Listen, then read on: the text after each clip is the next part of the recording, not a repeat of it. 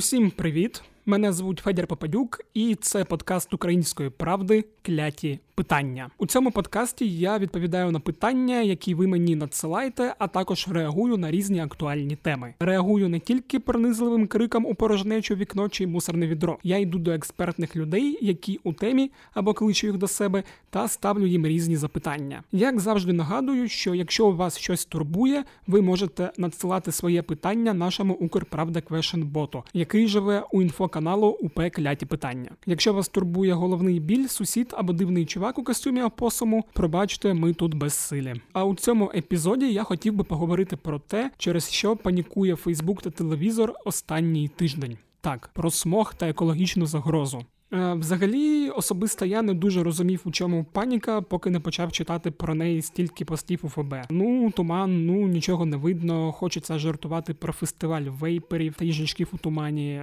Але коли я бачу, що хтось так сильно панікує, то треба шукати людину, яка цю паніку може якось зменшити. І щоб зрозуміти наскільки все погано, я поговорив зі співзасновницею safeecobot.com Іриною Черниш. Якщо що, safeecobot.com публікує інформацію про великий вміст шкідливих речовин у повітрі українських міст. А сама Ірина дуже зрозуміло пояснює, що чому і чи треба тікати з цієї планети. Коротше, поїхали.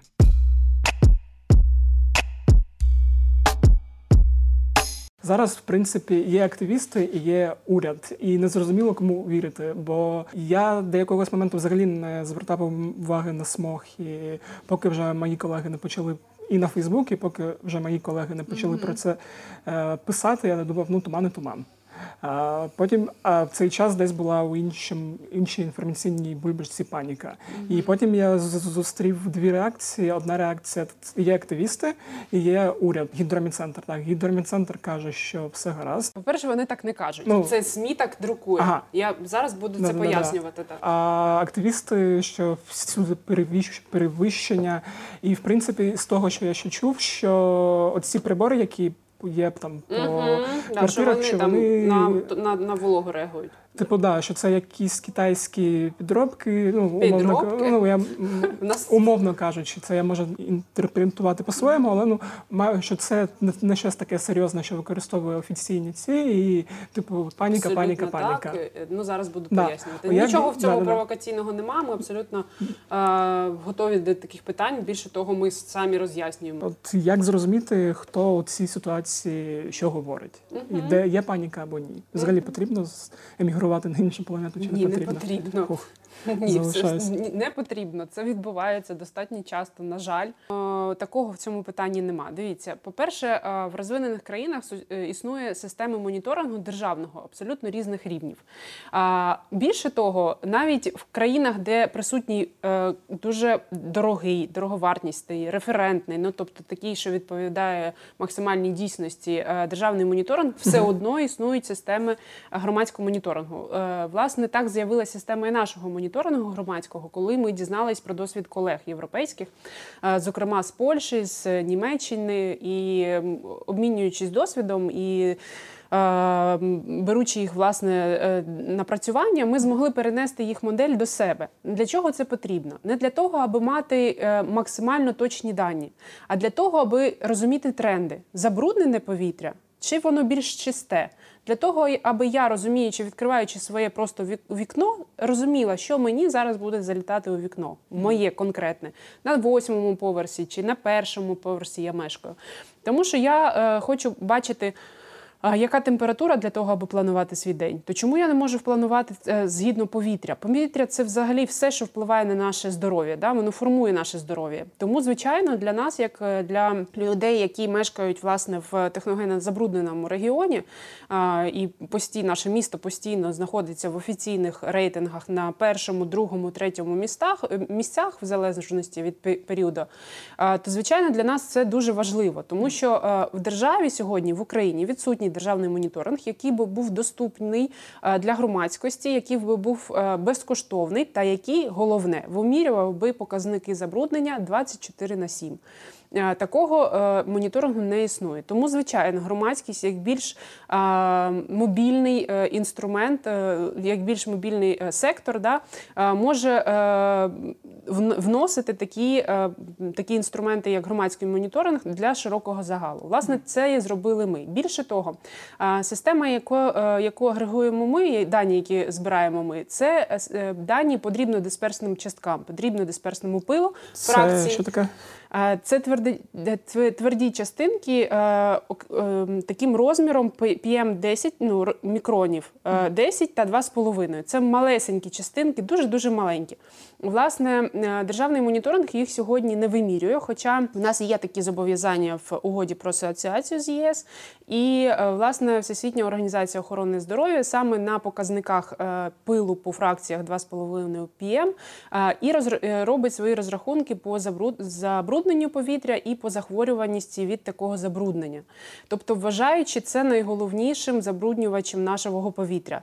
Це частинка будь-чого: від спалювання вугілля, від спалювання листя, від е, роботи е, двигуна внутрішнього згорання, частинки просто е, ґрунту, які не покриті. Все. Тобто склад може бути будь-який.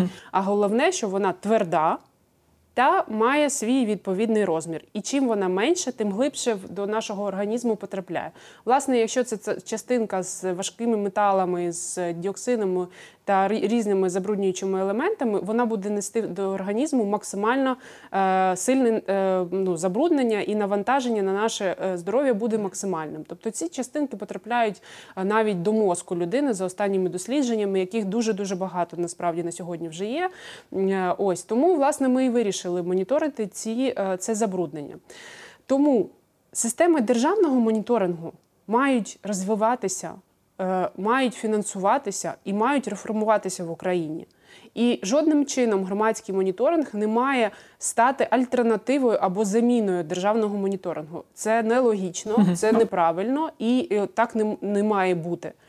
Е, в зв'язку із тим, що раніше даних про забруднення взагалі не було доступних для людей, а сьогодні з'явилися сьогодні з'явилися різні інструменти, наприклад, як наш Сейвекубот, який півроку агрегував більше того, не тільки громадські системи е, моніторингу якості повітря, але й органів місцевого самоврядування, наприклад, Київська обласна адміністрація, Київська е, Донецька обласна адміністрація, Дніпропетровська обласна рада, які встановлюють, які є суб'єктами державного моніторингу, і вони першими вже до впровадження нормативів почали е, вимірювати ці також частинки.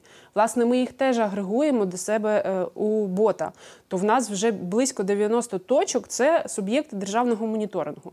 І тому казати, що одночасно е, вся система з різних суб'єктів може помилятися, це дуже складно. Звичайно, в системах бюджетних е, громадського моніторингу є е, є деякі обмеження. Наприклад, принцип роботи, ну щоб ви розуміли, принцип роботи це лазер, який потрапляє повітря, воно всосується до власне пиломіра і лазер, який а, просвітлює і бачить розмір цих частинок, і він їх просто прораховує. У а, системі, які не оснащені підігрівом повітря, як, наприклад, наші, які ми розповсюджували і розповсюджуємо зараз, в нас стоїть підігрів. Тому, коли волога піднімається вищі точки роси, вмикається автоматичний підігрів і її осушує. Тобто, ми маємо реальну картину забруднення, ну там з похибкою, звичайно, відповідною.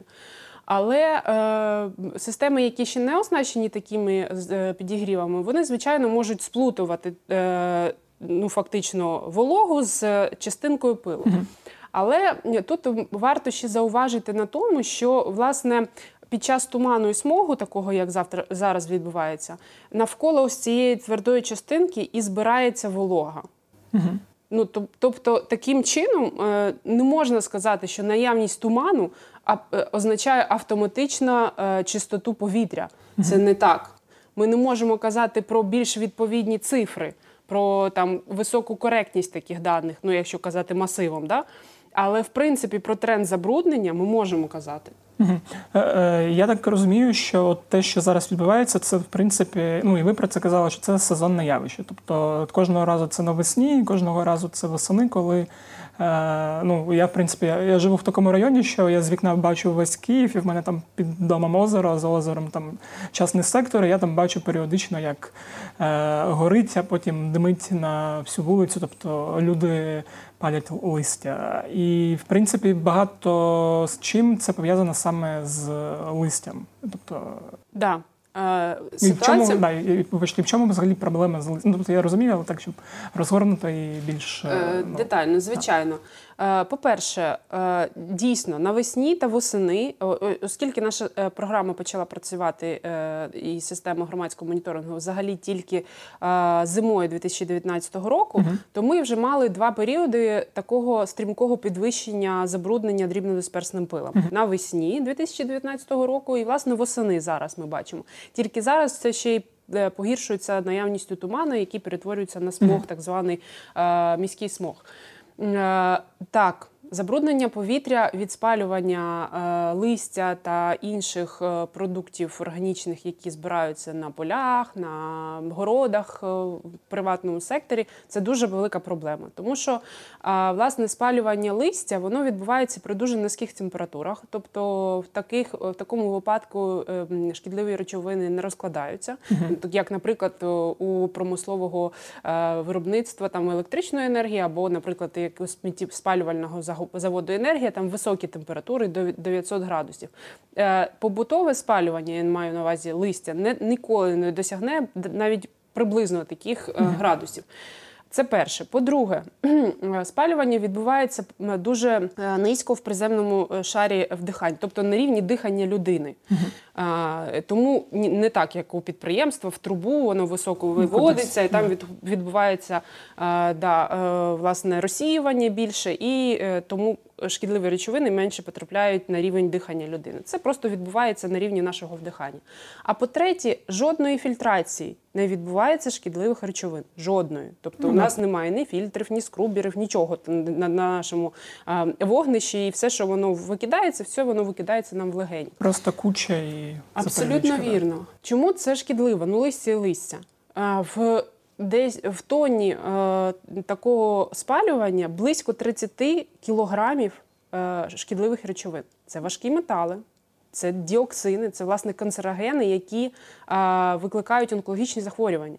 Це не це абсолютно не е, лякалки про те, що не паліть, бо рак, е, бо раком там онкологію захворіти. Це так і є. Це дуже небезпечно.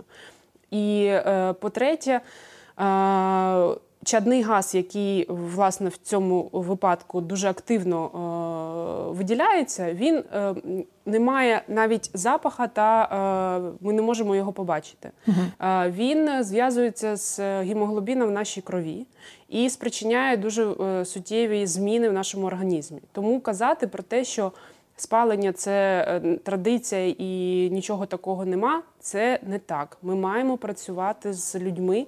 Ми маємо попереджувати таке забруднення, яке відбувається постійно. В зв'язку із тим, що в нас а, немає нормальної м, механізму е, залучення людей до відповідальності за порушення законодавства в сфері захисту атмосферного повітря, угу. ми е, маємо. Е, безкарність, багаторічну безкарність. Ну тобто я полю, мені нічого за це не буде, тому звичайно, буду це робити більше і таке інше. Тому е, щороку з року в рік таке забруднення, на мій погляд, збільшується. Звичайно, достовірних цифр ні в кого нема, але на практиці я бачу, і ну, що що це так. Але навіть е, громадські організації, які працюють постійно з цим, просто небайдужі громадяни, там спроби поліції або спроби органів місцевого самоврядування якось почати змінювати ситуацію, суттєво не е, впливають, тому що штрафи від такого порушення досить, ну, досить низькі. Тому перше, ми маємо А які, яка там сума? Ну від 340 гривень ага. до 1120, здається, якщо це юридична особа. Ну тому це якось типу, перше доведи, а, знайди уповноваженого, який може накласти такий штраф. А це або а, власне ем, комісія з благоустрою в конкретному населеному пункті, або екологічний інспектор, який має на це повноваження. Угу. Ну ти спробуй спочатку це зробити А за 340 гривень штрафу ну поліція не завжди буде виїжджати на на, так, на таку проблему. Я так розумію, тут три проблеми. Перша це просвіта, те, що люди не розуміють, просто абсолютно вірно. А друга це інфраструктура, що ну немає змоги якось нормально е, з точки А в точку Б ці листі вивозити. І третє це штрафи і законодавство. Так ну з першою і третьою проблемою я абсолютно згодна. Щодо другої проблеми, ми трішки перебільшуємо а, ось це питання, що ви створіть спочатку умови, а потім я буду з не палити. Це не так. Я власне мешкаю в приватному секторі. Я знаю, що таке е, листя упали, що таке інші е, відходи з з з городу мого. Я просто складаю все в одну кучу. Я нічого не викопую, я нічого нічим не поливаю, я нічого не роблю. Я просто беру і сезонно складаю все, і до наступного сезону воно майже все повністю перегниває. Складнощів немає ніяких взагалі е, того, аби поводитися з такими відходами mm-hmm. рослинними. Це а, е, дві причини: або лінь. Ну, типу, я просто спалю і воно щезне з мого городу. Або я так робила 300 років, чому я маю змінювати свої звички, ага. так же ж чище. Тобто, умовно кажучи, воно просто можна скласти в кучу і хай воно лежить. Так, да, да. Це я як практик вам говорю. Ага. Е, Зрозуміло. А те, що відбувається зараз у Києві, ви ж самі з Дніпра, так? так. Е, там така ж ситуація? Чи... Е, ну, Вчора, коли я виїжджала, вона була ще гірша. Я сьогодні ага. приїхала до вас і трішки вдихнула повітря, тому що в нас взагалі, ну може, тому що я ще і з вокзалу виїхала, там, звичайно, нас спалюють вугілля в поїздах, і там був просто шалений жах. Але в принципі е, така ситуація зараз відбувається в усіх великих містах, особливо техногенно навантажених, там, де є велика промисловість, там, де є е, скупчення автівок, і ну і зараз додається ще ця проблема, про яку ми говоримо. Е, додому до Запоріжжя тоді поспішати не буду. Е, цей туман, цей смог, це що воно безпечне, небезпечне. Ну як це зрозуміти? От бо паніка, в принципі, зараз виникає з того, що я читаю у Фейсбуці. Там хто мене там з друзів питає, хто до змі не має ніякого відношення. Mm-hmm. Типу вони трошки не розуміють. Там одна знайома питала, що це зараз як в Китаї, коли там люди ходили в масках. Ну Цього треба боятися чи ні? От. Ну будь-якого забруднення треба боятися, але не панікувати. uh Ну тобто паніка в цьому питанні не допоможе. Є два абсолютно е, чіткі е, позитивні меседжі. Перше, добре, що нарешті відбувається так, як зараз відбувається, коли люди е, почали активно робити суспільний запит на цю інформацію, коли люди стали вимагати пояснень. Да? Е, і це власне е, провокує реакцію з боку влади обов'язково, тому що їх так в них також турбулентність зараз, як і у людей. А по-друге, дійсно такі забруднення.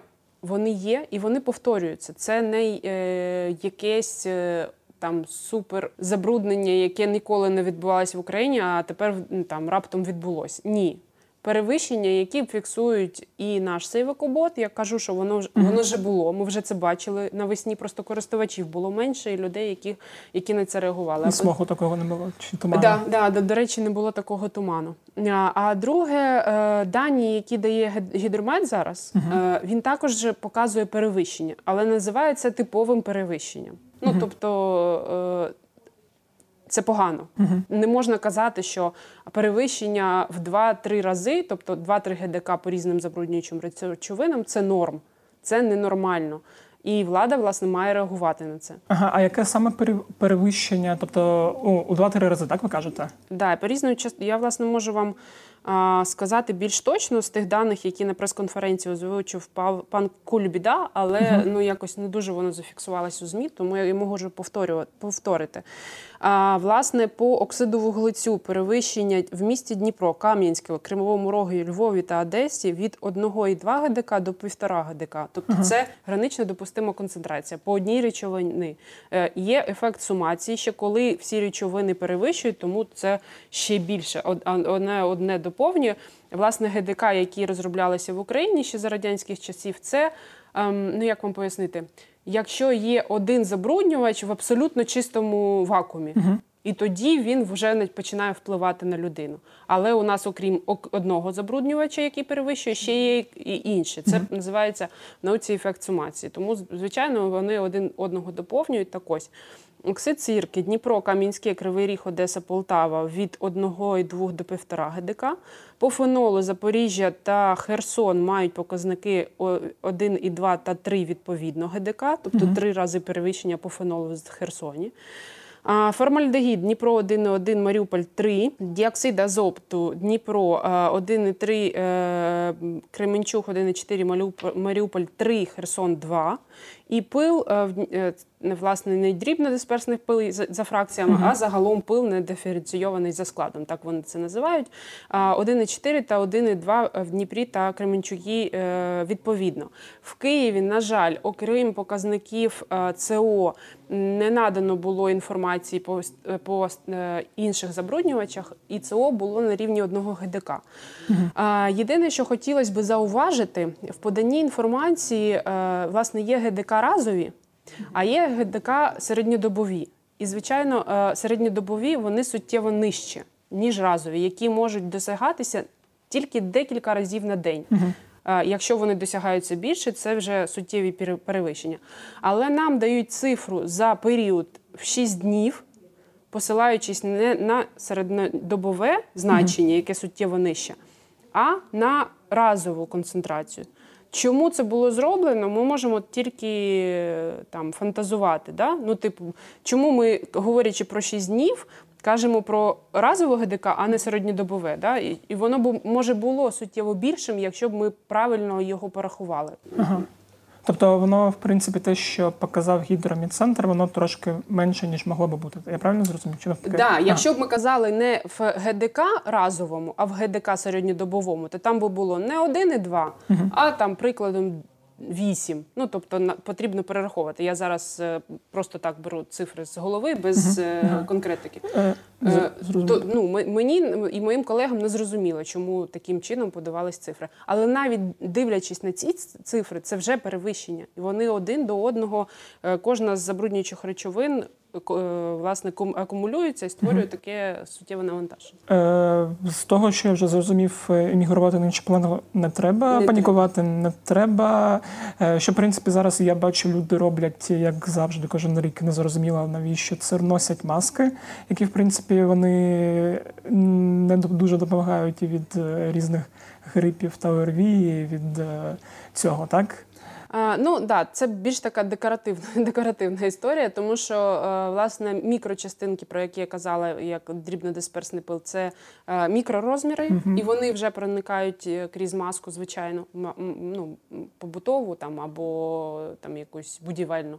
А гази це взагалі наночастинки. Ну, Тобто їх не затримує ніщо. І навіть наші бар'єри нашого організму ну, до одного місця і вони там потрапляють mm глибоко. Тому є е, маски з хепа-фільтрами, так званими, які затримують тверді частинки, але вони достатньо ну, дорого там відносно коштують. Тому і, і виглядають дуже... по-другому і інакше. Так, да, абсолютно так.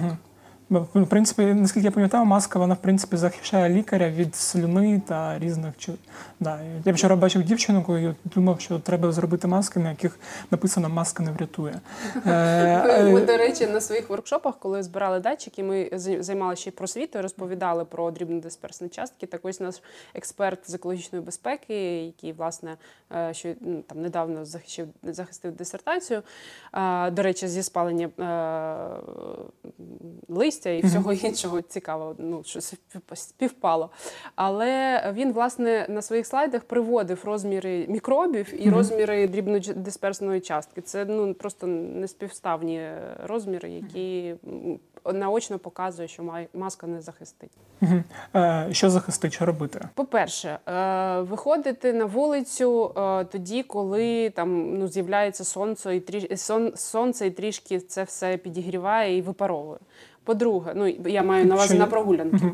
Ага. По-друге, не займатися спортом на вулиці, не спричинювати е, підвищення підвищення дихання і таким чином не створювати собі інгаляцію цим коктейлем з забруднюючих речовин. По-третє, е, прибирати, е, робити дома вологе прибирання більш ніж зазвичай, встановлювати зволожувачі повітря. Угу. Після вулиці промивати сольовими растворами ніс.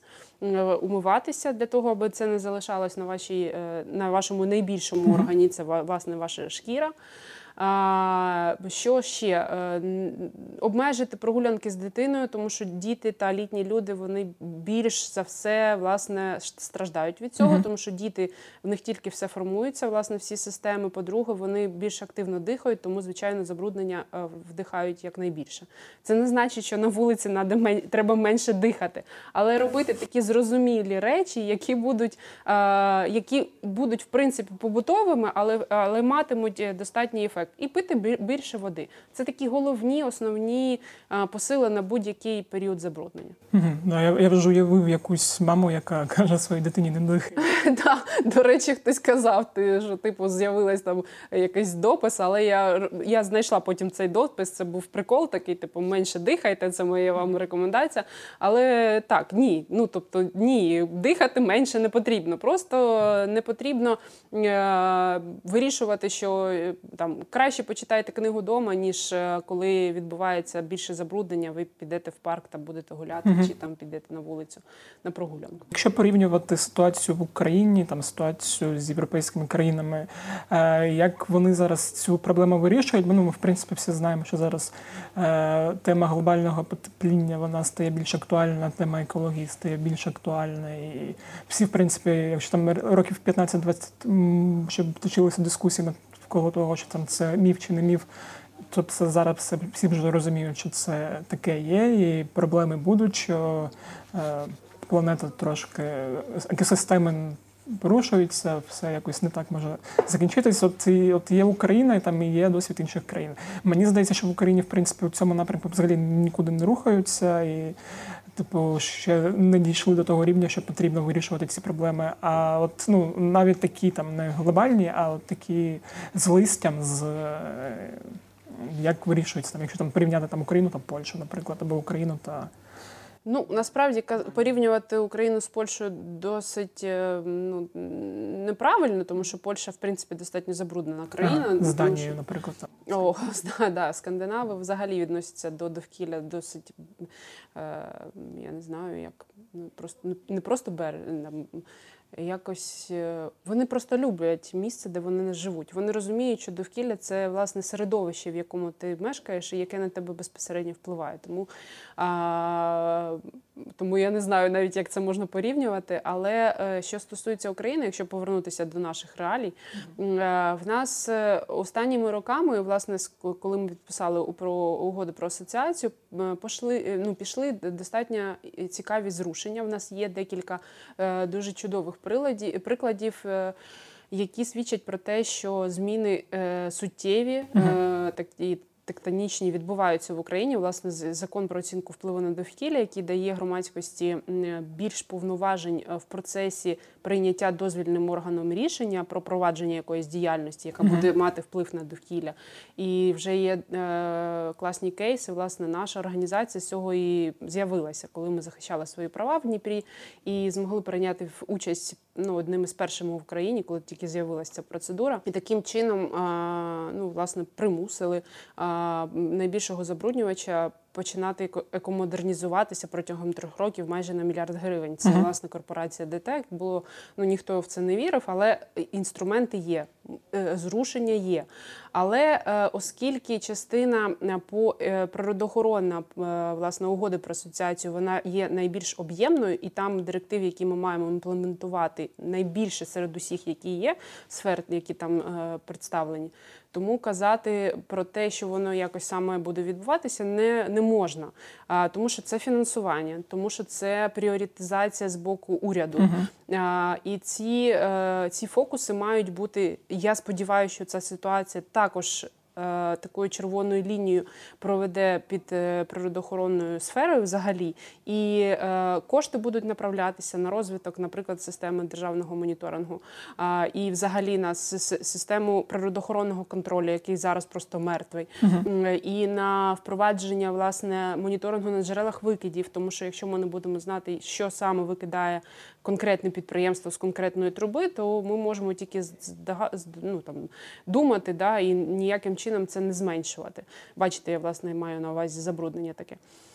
Е, тому е, да, нам досить багато ще роботи, досить складної роботи, тому що ми розуміємо, що е, звертаючись до, наприклад, великих бізнес е, бізнесів, які є забруднювачами головними в нашій країні, е, ми ну, власне засовуємо руку їх карман, mm-hmm. да, їх кишеню і примушуємо їх вкладати кошти в те, що вони не хочуть вкладати, да, тому що це не не буде приносити їм великих дивідендів. Але е, і, і, і тому це складно, тому, тому що тема складна тому що це все про кошти, да, про про гроші. Але е, держава має розуміти, що є власне е, здоров'я, громадське здоров'я населення, яке постійно погіршується, критично погіршується вже в Україні. І власне дослідження останні Світньої охорони е, організації охорони здоров'я про це свідчать і інших організацій, які досліджують а, передчасну смертність також в Україні. А, тому е, економічний ефект цього питання від покращення довкілєвих питань угу. буде суттєво більшим. Ніж те, що будуть витрачатись бізнесом і державою для поліпшення такої ситуації. Супер, дякую вам за розмову. Дуже дякую вам за цікавість. Да.